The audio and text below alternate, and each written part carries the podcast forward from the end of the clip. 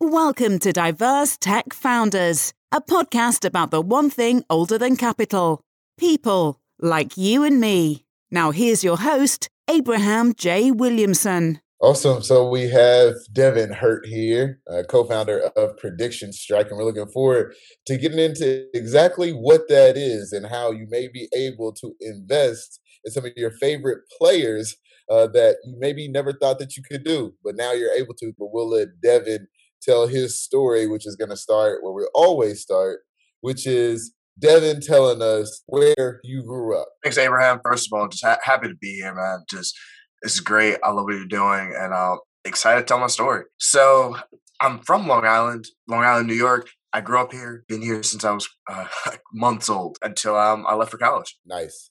Uh, Long Island, uh, for the most part, born and bred. Uh, so take us from your diaper days to your tech background days. How did you get started? What made you dig in? Uh, how did you go from uh, you know, kind of a youngster in Long Island to the tech superstar that you are now? Where did it start? It did start kind of when I was growing up. I mean, I was interested in computers, interested in video games. Uh, I'm also an only child, so computers and video games was definitely a big way that I was just able to spend my time and occupy my free time. As I got into high school, I was more interested in kind of okay, how do these computers work? How are these games made? Then in high school, I took a few intro computer science classes, and those were cool. Those were fun. Still was not convinced I wanted to do it. I went to college actually thinking I was going to go to med school, be a, be a doctor, and obviously that didn't happen. But um, when I was in college, I, I studied bioengineering, and as part of our required courses, we have to take an intro CS class so I took that course, and that, that's kind of what jumped it off. I had a ton of fun there, and it was it was just cool to be able to build something from nothing and just kind of bring this idea to life. And one of my mentors early on, I had done kind of a computer science project around medical records. She was telling me, "Well, why don't you just try and turn this into a company? Why don't you push this into something? Kind of take that next step with it." And that's why I really was able to see the power of building things with tech. And and I mean, it's relatively cheap if you do it yourself, relatively easy, and it's a ton of fun. So from there, I, I was involved in the Harvard startup community. I built a, bunch of side projects, took a bunch of CS classes. I ended up taking some um, CS internships. I worked at Google and I worked at Microsoft. I did a consulting project with the NBA. I mean, at that point, just kind of all snowballed um, until the first job I took after graduating was at Nike in their cybersecurity department. So it really just kind of all built on itself until I, I found that, that that's what I wanted to at least start doing full time. Now you, you, you kind of are your own client a little bit after coming in and working at some of the big biggest companies and best universities. So bring us to the present now. What is Prediction Strike, and from where did this idea originate? And give us the goods. Like, tell us what it is and how we can get involved in it because I think it's a really cool idea. Thank you. So prediction strike is a fantasy sports stock market. So like you like you said in the intro, you can invest in your favorite players. Uh, you want to buy and sell shares of LeBron, Steph, Tom Brady, uh, Pat Mahomes. You can do it. That that's what it is. So you can find us on predictionstrike.com or we have an iOS app that's in the App Store. So definitely download, sign up, all of that. Um, otherwise, we're on social. We're on Instagram, Twitter, Reddit. Uh, find us kind of wherever you find your community. So where did it all start? Uh, always a fun story. So my co-founder is also my best friend, and we've been friends. We grew up in the same town, went to elementary, middle, high school together. Always really been friends, and it started with really just a conversation. I had accepted the job at Nike. He was already working in banking, and we were talking. It was May uh, of 2018, so it's NBA playoffs at this time. We were just talking talking about both the the playoffs and then also just the real stock market. We both traded stocks, kind of kind of casually, you know, nothing crazy. And, and my co-founder Brad had lost a little bit of money in the real stock market, and he goes, "I just wish I could put my money in LeBron." We're like, "That's it. That's the thing. We need to build that." Uh, so that's what we did. We started building it, and um, it's taking us here. Super cool idea. Uh, it sounds super simple, but we know there are some technical components to it, and, and kind of the way you thought about it is, is pretty unique. So, what is the actual technical solution that you're providing through Prediction Strike to allow people like me and our listeners to be able to invest in LeBron or maybe even Serena Williams or some other players? We wanted it to feel as much like the stock market as possible.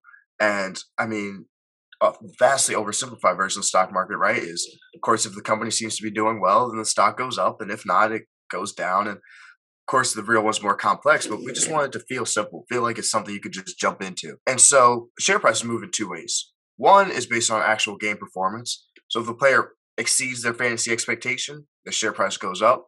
If they miss on that expectation, the share price goes down. And then the other is other users buying and selling. So if you get in on that new rookie before everyone else does, a bunch of people start putting money into them, that'll send the share price up also. Very cool, super simple. And I love the idea that as more people get behind players, you can benefit from being able to see their success before it materializes. That's brilliant. You have uh, more stakeholders involved now than when you first started with your co founder. Uh, so, how did you prove to these stakeholders over time that your target customers were actually going to use and benefit from prediction strike? Definitely. Uh, so the industry is all just super numbers focused. I mean it's part of it half of it i guess is your vision the other half is just does anyone care? Uh, so that that's kind of the story we have to tell. We have to show that that we have users that we can acquire users acquire users cost effectively and we can keep those users. So what does that actually mean?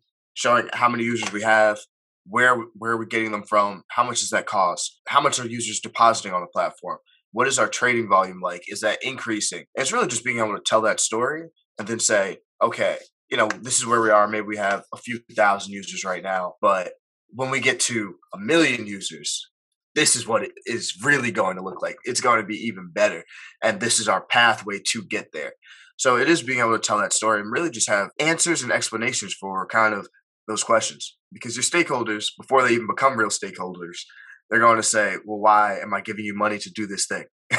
can you can you take it to the next level? Can you you know depending on who they are, maybe it's a sometimes just a mentor, and yes, they want to give you money to support you. It's not even for them to make a ton of money, but for a lot of people, especially if, you, if you're taking money for family and friends, they are not just giving you money just just because they have it. So it is a lot about okay, how can this become something real? that generates a return for me and everyone else involved. Cool. And who doesn't like money and making their money make money, especially in something as cool as sports? Because you may not understand companies, but sports and players are some things that people are spending a lot of money and time on. Speaking of uh, kind of the difference there, who are your best customers? Like you come to prediction strike on the back end, what are you seeing? And also on the front end, who is going to be the most magnetized to this product? Our best customers are, I mean, in a very broad sense, it's your it's your biggest sports fans. It's people who are watching the games every night, who are tweeting about the games. You know, they're they're on Reddit. They, they listen to sports podcasts. It's people who that has become such an extension of their free time. Those are our best customers because they carry that onto Prediction Strike. They're they're trading every single day, sometimes multiple times a day. They're tweeting at us. They're shouting us out on Reddit. They're there. They're there with us. They're in the ecosystem. So those are our best customers. And I mean, to, what does that profile look like? It, it's really anyone. It's anyone who maybe has a favorite team, a favorite player, just a favorite sport, or they just love the games in general and just want to just want to do something else to to be a part of it. I mean, if you think about it, you're investing a ton of your time, a ton of your energy sometimes also money if you're going to games and buying jerseys and whatnot. Now you can invest it in these players and make that money work back for you. Brilliant and love it. And it's so cool that you have a community that is kind of growing organically for you and promoting you and, and these loyal supporters, which is awesome. Uh, and I'm sure that it helps when you are pitching your product, uh, whether to other customers or to other stakeholders, uh, but you're in school right now. You're in law school right now. You're in the hardest years, so to speak, uh, in that graduate program in law school, that professional school. What's it like pitching your company while being a student at Harvard Law School, no less? Uh, time consuming. As you mentioned, Harvard Law School, uh, outstanding opportunity and just grateful to be there. But it, it does require time. There's uh, law school's a lot of just reading, uh, spend a lot of hours in class, so it requires aggressive and absolutely just, aggressive time management. That that's what it is. So, what I mean, the pitching process really is just okay. I know I have to get this stuff done for school, but I have to build this company at the same time. So making sure that those two things get done and done well. And investors what they want to see is are you still building the company? So if you you know if it's like hey we're we only grew like 0.5 percent this month, they don't want to hear that. Nobody wants to hear that. They want they want to see that you are taking care of business. Law school is no different than that in any other respect. Plenty of people have families, have children, uh, have just other commitments to, to, to whatever in life that that they are able to do at the same time as building a company. But all anyone cares about is your results, and results speak louder than anything. Hundred percent. Part of getting those results is building a strong team, and that's what you've done so far. And I'm curious to know how you went about uh, thinking about a co-founder. Now, you told us sort of the origin of the company, somebody's idea. Uh, you're like, let's do it. You come with the technical expertise, but talk a little bit more about that relationship with the co-founder and advice for people who may be listening, who may be thinking about going solo or the benefits of trying to select somebody uh, to be their co-founder, going into business with a friend. So my co-founder, as I mentioned, is my best friend. Shout out to Brad. Absolutely love him. That's my brother. So that makes that relationship very easy. And I know there's the the popular thing, don't go into business with friends. I think that's falling away a lot with especially these tech companies because they always say your co-founder, that's a strong relationship than your marriage. like you are with the divorce rate being what it is, you're more likely to spend a longer portion of your life with either your co-founder or your investors than your spouse. And that's those are real stats. So that needs to be something that is that is absolutely solid and that you can build upon. There was no one else that I even thought about doing this with. Brad is someone who I talk to all the time, know very well. We came up with the idea on the phone together. We had worked on a few startups back in undergrad. They honestly went nowhere, but but we knew what it was like to work together.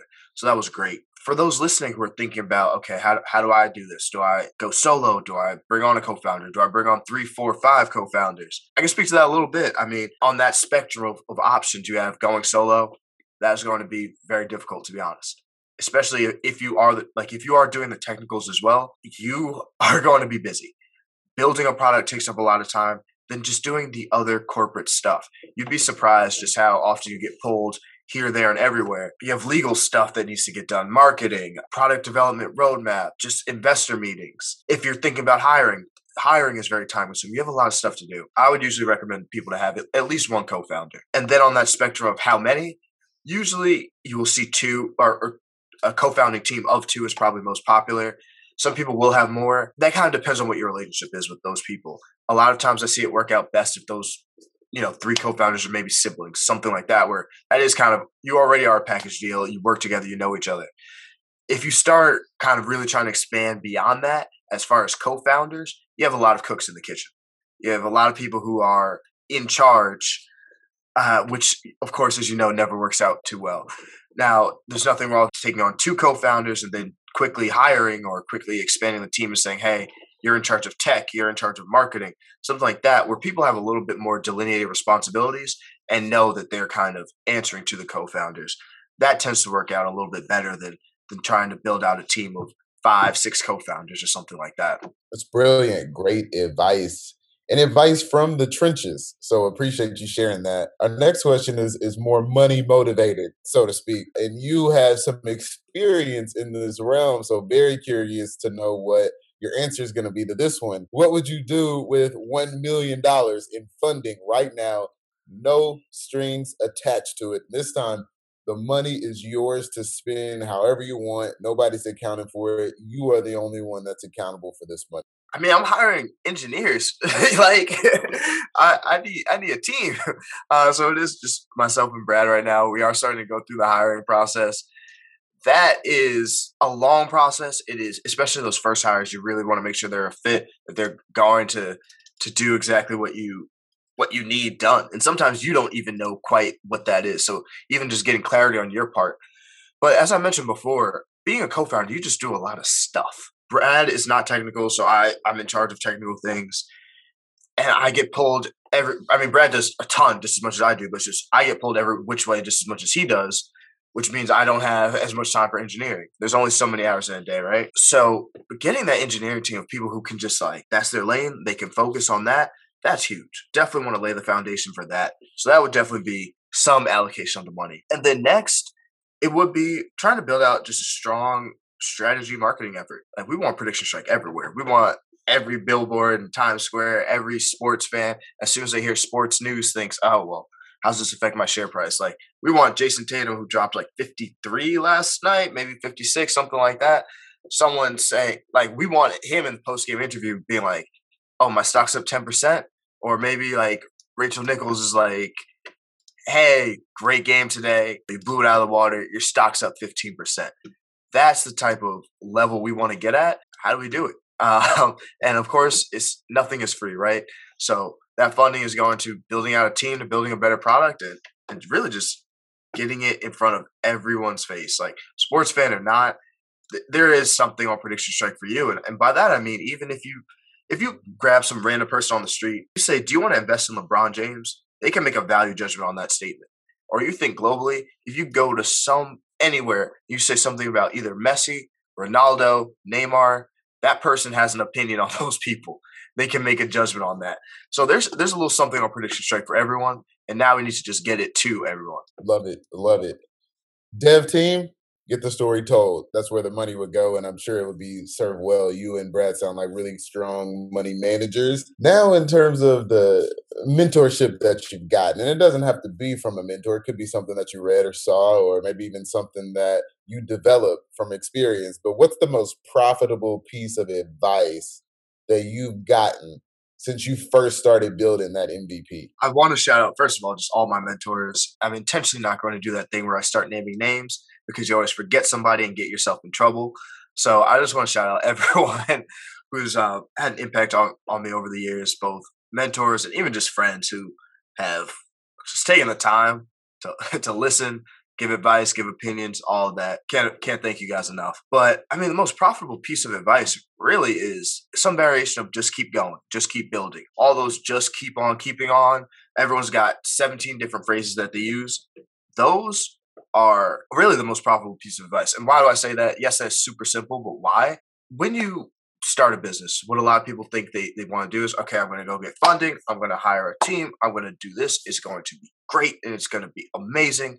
And maybe it would, but life just simply doesn't work like that, right? So when you go talk to investors, they're going to say, where are you?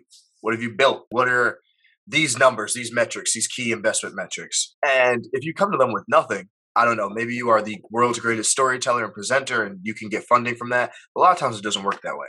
So what you need to do is just keep building, just keep going. So you need to start build as much of the product because essentially what you want to show to investors is look, I'm building this thing. It's a rocket ship and it's going to take off with or without you. I want you to be on this ride and I want you to want to be on this ride, but it's moving. That's kind of been our whole, just as a team, it's we're going to keep moving forward. We're going to keep building. We're going to keep driving this, keep growing this business every single day, second, whatever it is. No matter what happens kind of out there, because there's so many externalities. There's funding, keep your finances in line. There's just world stuff. Obviously, coronavirus. Like sports were seen to be this thing that was immutable, that was just, you know, kind of eternal. And then all of a sudden, sports are on timeout. It's like, okay, so we can either kind of take the time and, and you know put our heads in the sand and, and mope around, or it's we can just keep building this business, and and that's what we did. And obviously, we, we're we're on the other side of that. We're coming out of it right now, but there's still a lot of just effects. Even if you look at it, just global spending and, and how people are going about their daily lives, is you have to adapt to that and attack it. Really, just attack each and every aspect of your business every day and that's kind of the only way that, that you're going to get anywhere. You can't you can't let someone just hand it to you. Love it. That good Long Island wisdom. I also like the E equals M squared mindset you got going on. That's what's up. That is good. Back to money a little bit. Uh, how do you make money as prediction strike? I mean, there are different models in the you know traditional public retail stock market how much of that have you adopted at prediction strike? And just give us a sense of where this company is going. So we make money primarily based on uh, our transaction fees. We charge two and a half percent on each side of the transaction and that's our, our big driver of, of making money and so that's kind of the original stock trader, stock broker model. I, am going to charge a commission for the trade. That is pretty consistent with both the original stock market and also just what we see in this broader sports stuff industry. Uh, a lot of the collectibles you go buy will charge fees. Other just these mock investment platforms charge fees. Even just sports betting platforms have, they don't write them as fees because people would get upset. FanDuel DraftKings charge 10% fees. Fees are just part of life. Um, so we just try and be upfront with people. We charge a transaction fee. People, it clicks for people. They're like, oh, that's, that's how you pay for my business especially or pay for you know how how the business gets paid for especially now where um so many concerns over privacy and things like that where people if they aren't being charged people are like so what are you doing and it, it feels a little shady so we like to just be upfront with people yep we charge that fee and that's how we pay for this how we pay to keep this service on transparent simple uh, you can map it out account for it in your trades Love it. This next question is about the relationship that you have with the art community. And that could be sports because, in many ways, the athleticism from some of the athletes that you named are artful in nature. They're a work of beauty, masterpieces, so to speak. Uh, as you're coding, as you're building this company, as you're talking to stakeholders, as you're moving in this space as one of the up and coming co founders, which artist is most inspiring the way that you move? Definitely. Um, so I'm gonna I'm gonna give you two there. So I'm gonna give you an athlete, and then we'll, I think we would call a more traditional artist. So my favorite athlete right now, Steph Curry. Way that man plays, it does look like art, right? Uh, nobody's been nobody shot like that ever, and he's got handles too. Between him and Kyrie, like they make basketball just look ridiculous, and it is just beautiful to watch.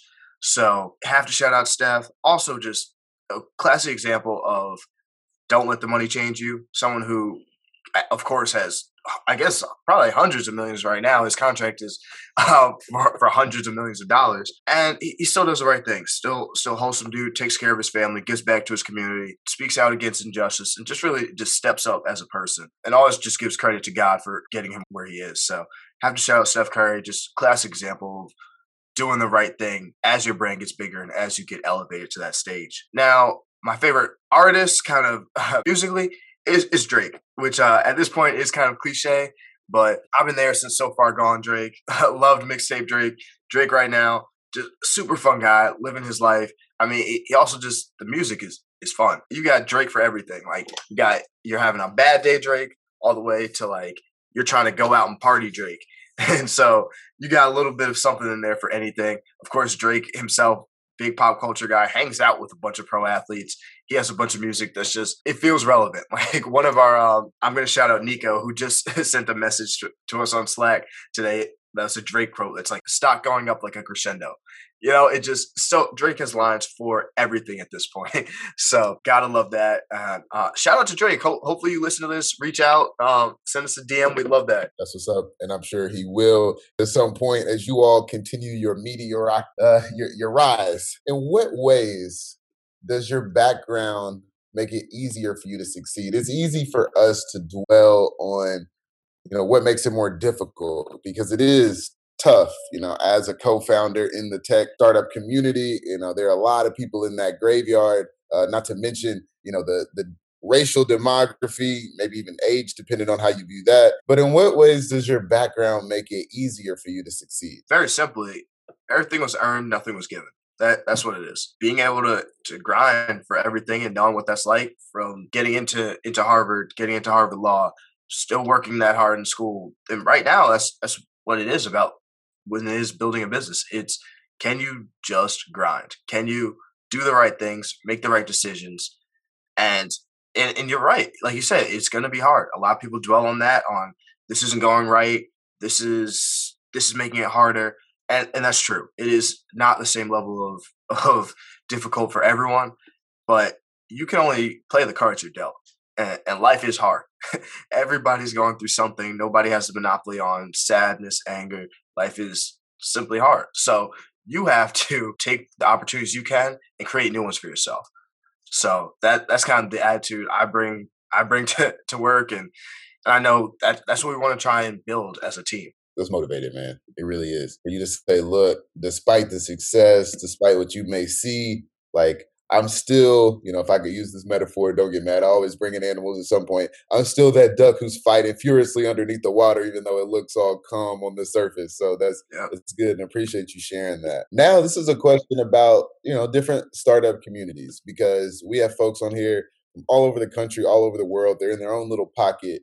And give us some insights into what you're seeing um, and how does being from Long Island give you an advantage in New York City's local startup scene, which is, you know, for a while now, probably a solid number two behind Silicon Valley. Sure. I mean, on the community point, it's a, it's it's different now. Um, and what I mean, especially because of the proliferation of the internet, obviously, uh, but also coronavirus seriously accelerated this. Uh, there's so many virtual communities, so many just communities of people on Slack, email lists, physical meetups, especially kind of pre and post coronavirus. There's a little something for everybody. There's um, a lot of communities also focused on focused either on subject matter, you know, whether it's sports, blockchain, crypto, fintech, I don't, you know, just whatever your thing is, and also communities focus on demographic groups, especially for underrepresented minorities. There's a lot of communities focus on Black founders, just Latino, Hispanic founders, women founders, just these these groups that, that people spring up that either are you know sometimes it's to promote kind of the the general well-being of the industry but sometimes it's also just straight up support like how can we as this community come together help each other take this to the next level you know especially when you think about underrepresented groups in the industry there's a lot of just like okay well now we're stronger together and we can do better together. That's been uh, a huge thing that, that's really sprung up. And, and you mentioned some of it is just regional. Um, I'm from Long Island, just outside New York City. So there's a lot, a lot of people who are interested in startups in New York City, who work in tech in New York. And so that, that makes it easy to, one, just meet with people in person, you know, kind of not right now, but in general. And then also, when you, even just talking to people, kind of like that first initial ice break, like, oh, I'm from Long Island.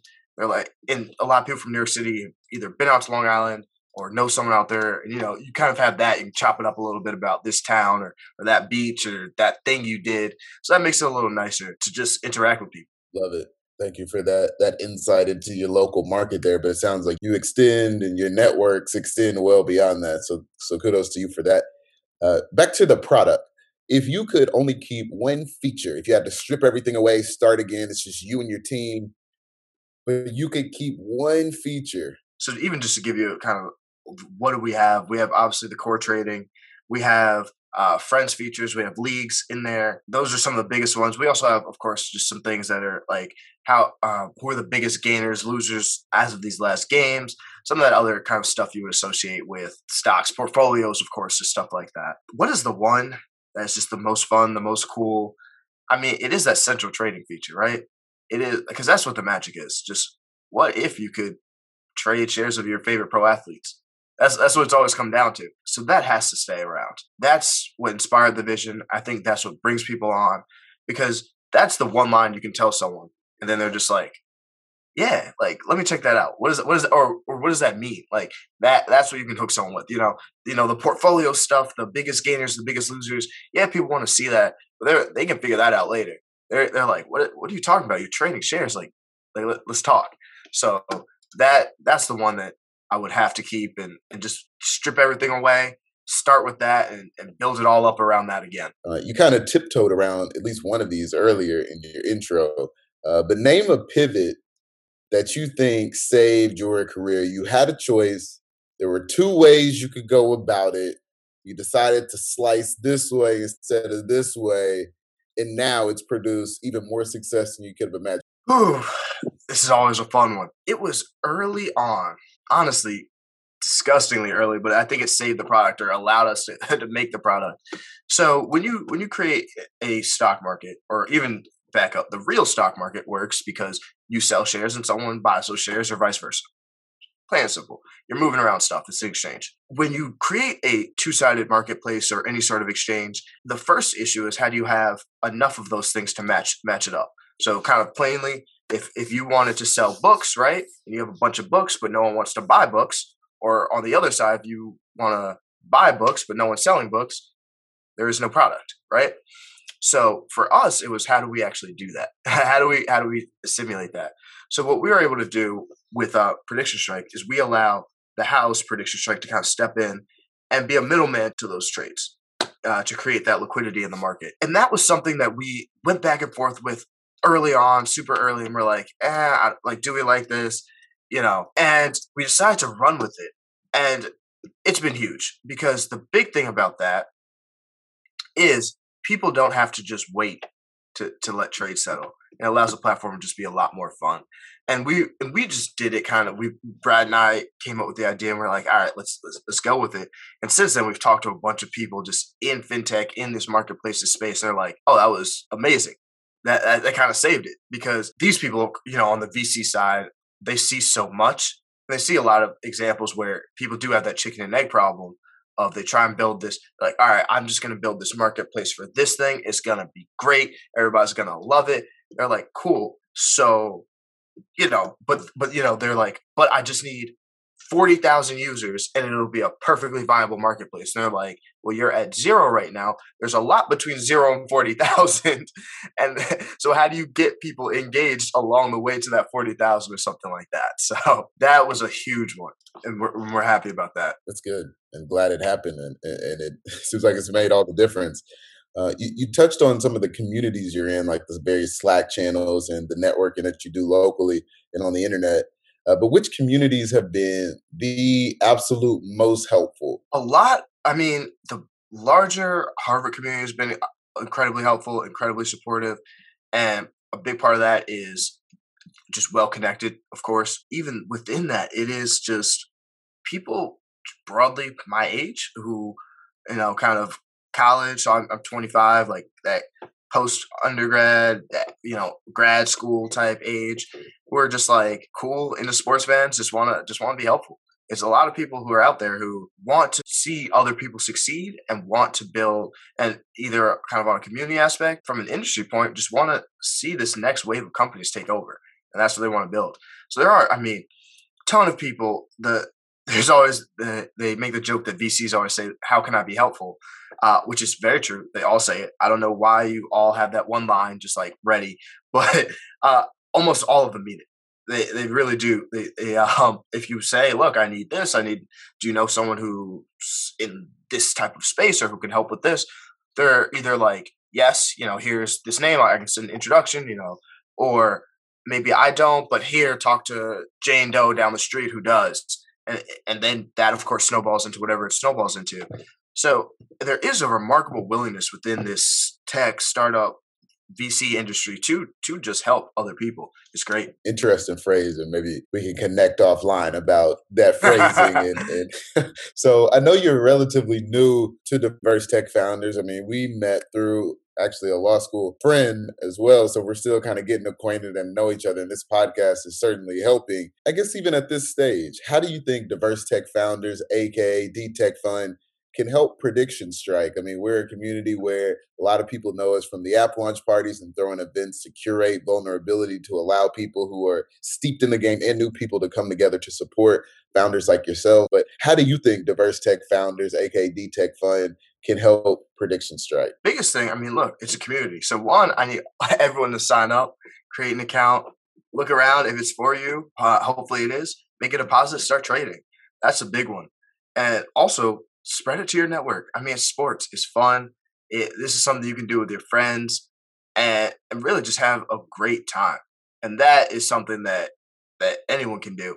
Uh, and it doesn't take much. It, it is just just an app to download, just a website to go to but also love to connect with other people. Just talk about either what you're building. I've gotten somewhere with, with the products. Uh, hopefully, I can help you out, or, or, maybe you can help me out. Maybe maybe you are plugged into to the sports world, to the media world, tech, whatever whatever it is. Just let's talk. Let's let's chop it up. I mean, there's always something to be learned from from really anyone, anyone and everyone. Whether you can help them or they can help you, there's there's something to learn from that conversation. So it's it's really always worth the time to to connect with people and just and just see where it goes. Absolutely. Are connected in the sports world, and we should talk about that, but we'll connect on that again offline. Do you want to run a billion dollar company? Why or why not? And this is a huge question, and I've gotten a variety of answers from the guests on the show, and we've all enjoyed listening to them because they reveal a lot about people's philosophy around business around the world. Yes, yes, yes, yes. That is that's definitely the goal. That uh, I think for every business, you know, every startup for one, that that's always the magic number, a billion dollar business. Like, how does this become a billion dollar business? So, to me, it's not even about. I mean, obviously, a billion is a, a very significant number just from like like it means something. It's like when you get to a million. Like I remember when we got to a million dollars in transactions. It's just like that just means so much.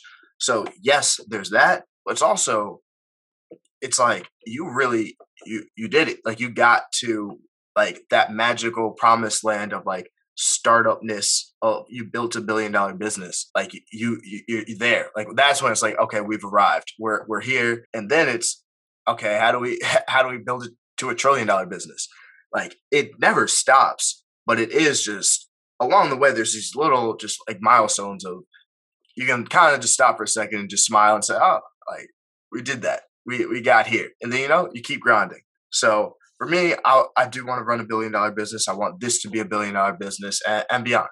I want this to go as far as it can go, as big as it can get. As everyone knows, sports are just this massive industry of that touches so many things in so many unexpected ways. So we'll see what we can tap into and, and just how big we can get keep growing and keep growing fast in the right way, I think you'll have a solid team behind you. And part of, you know, the brand Diverse Tech Founders and and what we do is sharing that information with others. And we do that uh, in a variety of ways. One of my favorite ways is the app launch parties, which were slowed down, if I'm being transparent, during the pandemic, although they're starting to pick back up again. And we have a few on the docket uh, for this year, much more intimate, unlike these huge events and parties. Sometimes I think the first one was 50, but we like that sweet spot because it's more intimate that way.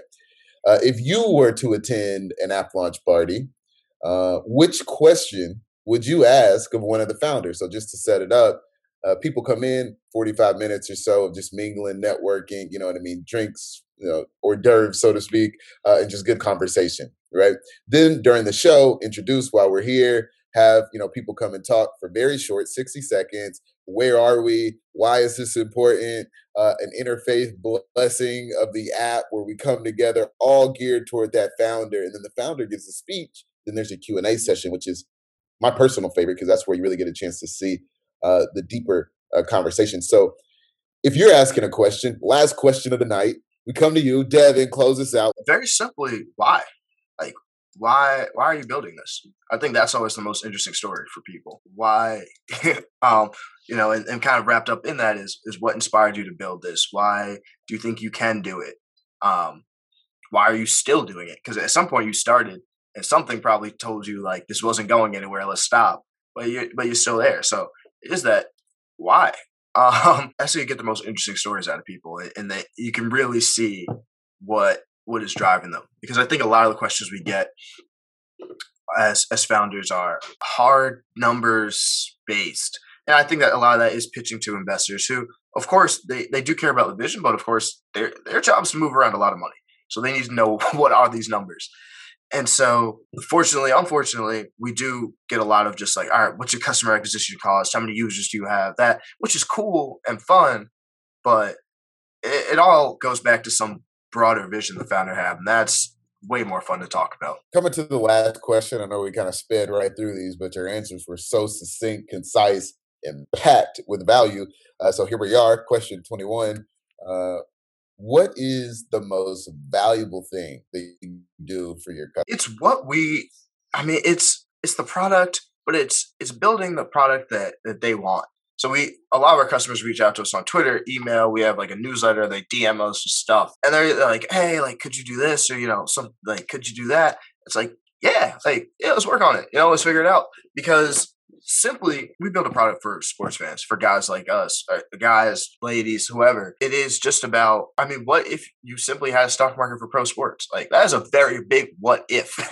So what does that actually look like? What does it actually feel like? We know in general but that, that even changes every day and sometimes it's a little different for for different people. And so it is about building something that's just fun that, that people just want to use and want to develop. So the most valuable thing we do for our customers is, is building them the product they want uh, it, it, went from Brad and I kind of building this for us to some of our friends, which is fine, whatever, uh, which is cool. But now it's like, okay, how do we build something for the world? Build something for everyone, which is not very easy. So it, it takes a lot of listening to people, listening to what they say they want, and sometimes what they're saying because it's not always quite what they want. and by that, I mean like so Henry Ford always says the quote: "If I asked people what they wanted, uh, they would have told me a faster horse." And, you know, people know they want something to kind of they know they want the effect they want to get somewhere faster but but the middle part that that's where we have to come in and figure that out so that's that's that's really what we're doing and a lot a lot of what happens when we redesign or introduce new features or change things up is really just like it's what people ask for so might as well give it to them like, like we gain nothing from being like from holding our breath stomping our feet and saying nope, this is the way it is. This the this is the this is the product. This is all you're gonna get, and it's never gonna change. Like, what what do we gain from that? We literally nothing. We we're getting no more users. We're getting no one's gonna be happier. Like, we're not happy if our users aren't happy. So we just have to build something that, that the people want, and that's what we do. Brilliant philosophy. Couldn't agree more. Customer driven, customer obsessed. So I said that was the last question. If you're listening to this right now and you want to get in touch with Devin or the Prediction Strike team, up with what you're doing, uh, where can people go if they want to get a response? They want to interact with you. Where can they go? Where can they find? A bunch of places. Um, so I'm on Twitter personally. Uh, just Devin Hurt. I think it's at King Dev Hurt. If you want to find me, we have a reach out, tweet me, DM me. There's the Prediction Strike Twitter at Predict Strike. There's the Instagram at Prediction Strike. Email Devin at predictionstrike.com. Anywhere that you kind of think to find people, you can find us there. Uh, and reach out really with anything. We get back to everyone, and I get back to everyone. So anytime you, I don't know if you have questions, try the product, have feedback, or just want to hit me up personally and chop it up about something, or just I don't know anything, uh, reach out anytime. Appreciate you for that and generous with your time today. We've enjoyed getting to know you and Prediction Strike and the work that you're doing, and you all have been having some pretty scary fast growth, which is exciting. And so this year, I know it's going to continue to move in that positive direction. Congratulations on your recent wins. And again, thank you for your time. And with that, we will leave you to your business uh, and we will keep checking in on you to see how you're doing. And also, if you're listening to this right now, follow Devin up on his offer. Go to Prediction Strike, give it a shot, give it a try at least experiment with it a little bit. I don't know if you have sort of like the the trial play with it a little bit if people like dipping their toe in, but if you like what you heard today, why not just give it a try? Thank you and thank you everyone for listening. Thanks for joining this week on Diverse Tech Founders with Abraham J. Williamson. If you found value in this show, we'd appreciate a rating on iTunes. You can do it right now. Or if you'd simply tell a friend about the show, that would help us too. Thanks again.